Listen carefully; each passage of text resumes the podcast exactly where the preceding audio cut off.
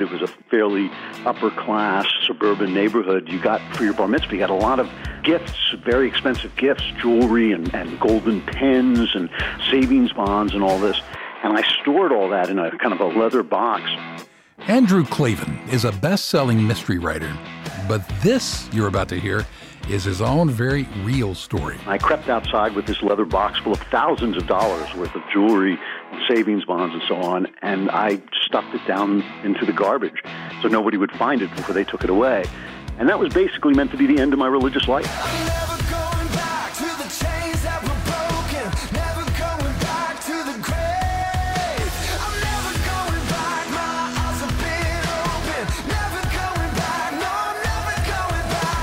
Andrew Klavan is our guest on this episode of GPS God, People, Stories. I'm Jim Kirkland. And I'm Phil Fleischman. After Andrew's remarkable story, Billy Graham tells a story of his own. I must confess that I was arrested once, years ago when but a lad.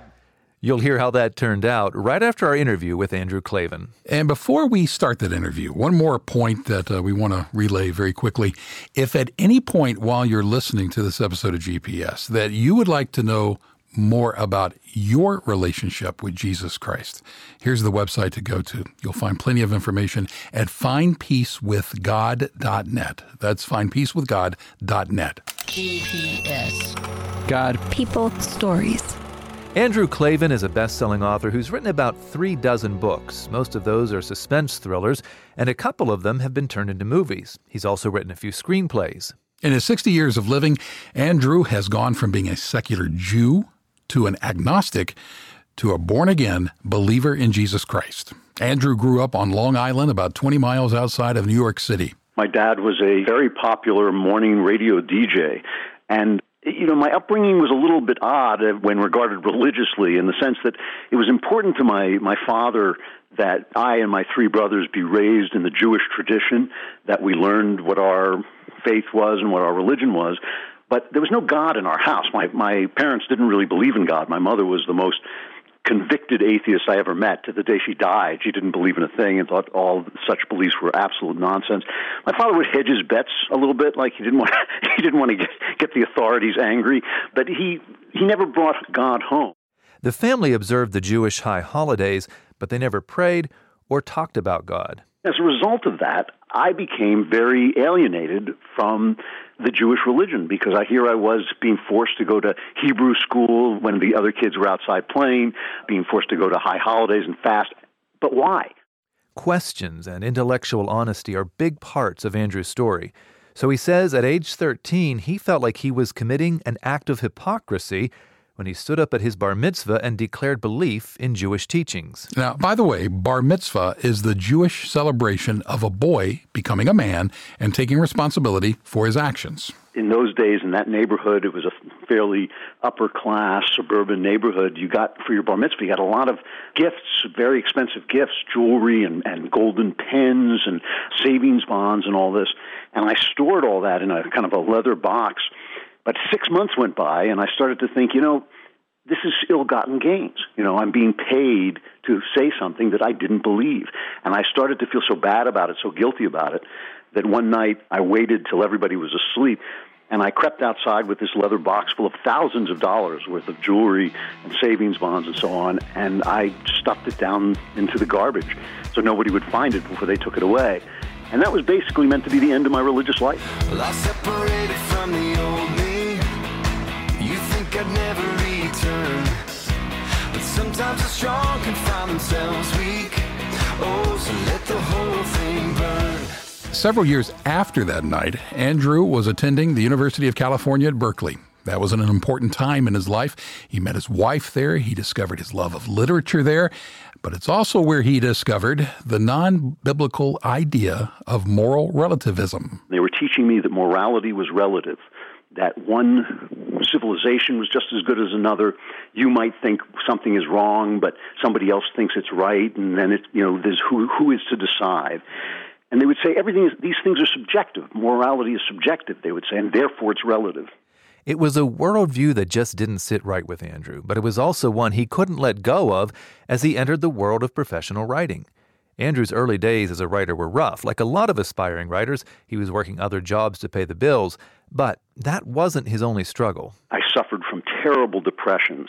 I would call it the, the bolo because it was like one of those weapons that they throw, you know, that wraps itself around your throat. It comes out of nowhere and wraps. And that's, that's what it was like. You know, you'd kind of, things would be going okay. And so suddenly this black depression would come on you. It got so dark that he couldn't see the point in living anymore. And I started to think, you know what? My wife and now I've got a little baby daughter. I started to think they would be better off without me. And I was sitting in a room by myself, smoking cigarettes and drinking whiskey, the lights off. And I had a, a Mets game, a New York Mets baseball game on the radio. And I was sitting there thinking, you know, I don't know how to live. So maybe I should figure out how to die. And I started thinking about methods. You know, so I was thinking really, we were living in a building in Manhattan then. I thought I'd just walk up to the top of the building, walk off the building. While Andrew's thinking about suicide, the Mets game is still going on in the background, and one of his favorite players, Gary Carter, makes a surprise winning run to first base. It was a surprise because Gary was a catcher with bad knees who couldn't run all that fast. Now, Andrew admired Gary Carter, but he hated how he always thanked Jesus in his post game interviews. And the lady came up and interviewed him and said, How did you how did you run so fast with your bad knees? You know? And if he had said, "Oh, Jesus, Jesus, it was God helping me," I, I wouldn't have heard it. I would have gone right past me. I would have thought, "Oh, there's Gary Carter doing this again." But instead, he didn't say any of that. He just said, sometimes you have to play in pain. And I remember I was sitting there, and the minute he said that, I thought, that's right. You know, that's how you live. Because I can do that. I'm a tough guy. You know, I can play in pain.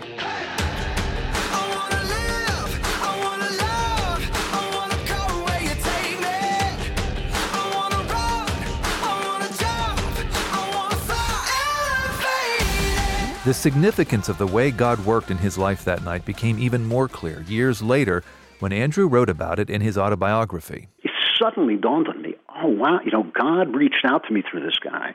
But he knew if he had spoken his name, I wouldn't have heard it, so he didn't speak his name. That night, smoking cigarettes, drinking whiskey, and contemplating suicide was the night when Andrew began to consider that God might actually be real. His outlook on life improved, and his career began to take off. But there was still this. Even though I was happy, even though things were going really well, there, there was this one thing that really bothered me, which was this idea of relativism. Because this was, remember, this was the intellectual current of the time. This is what people like me thought.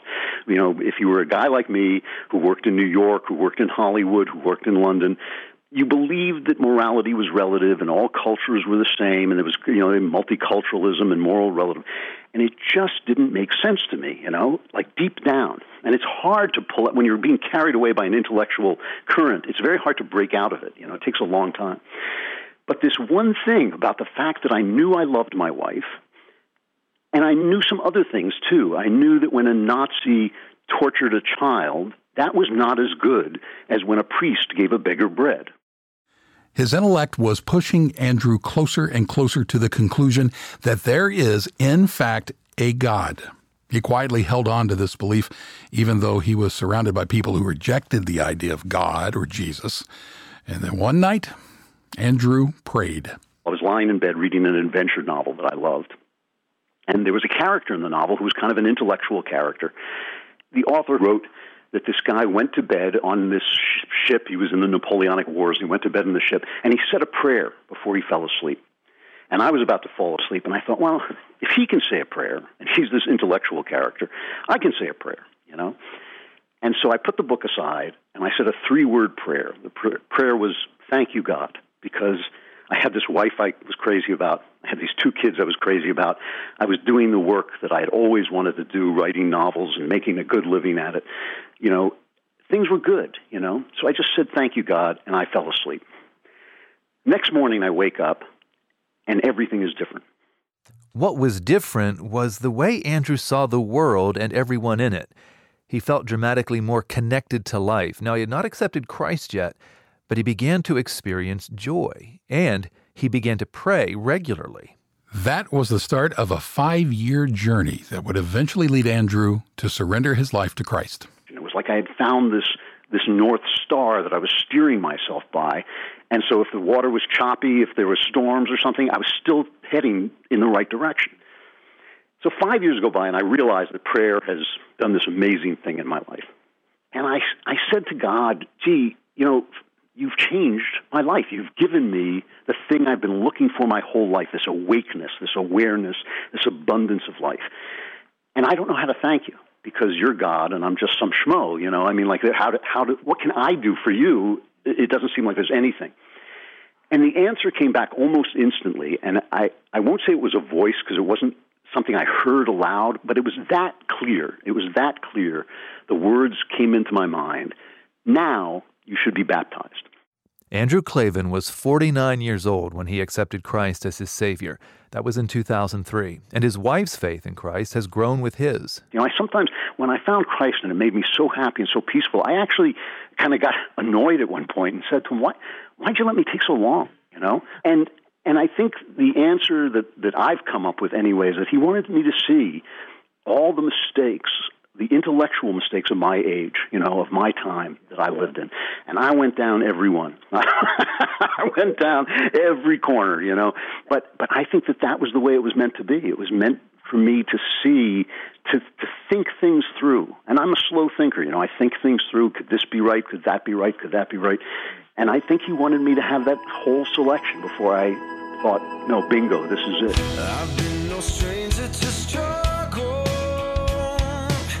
I've made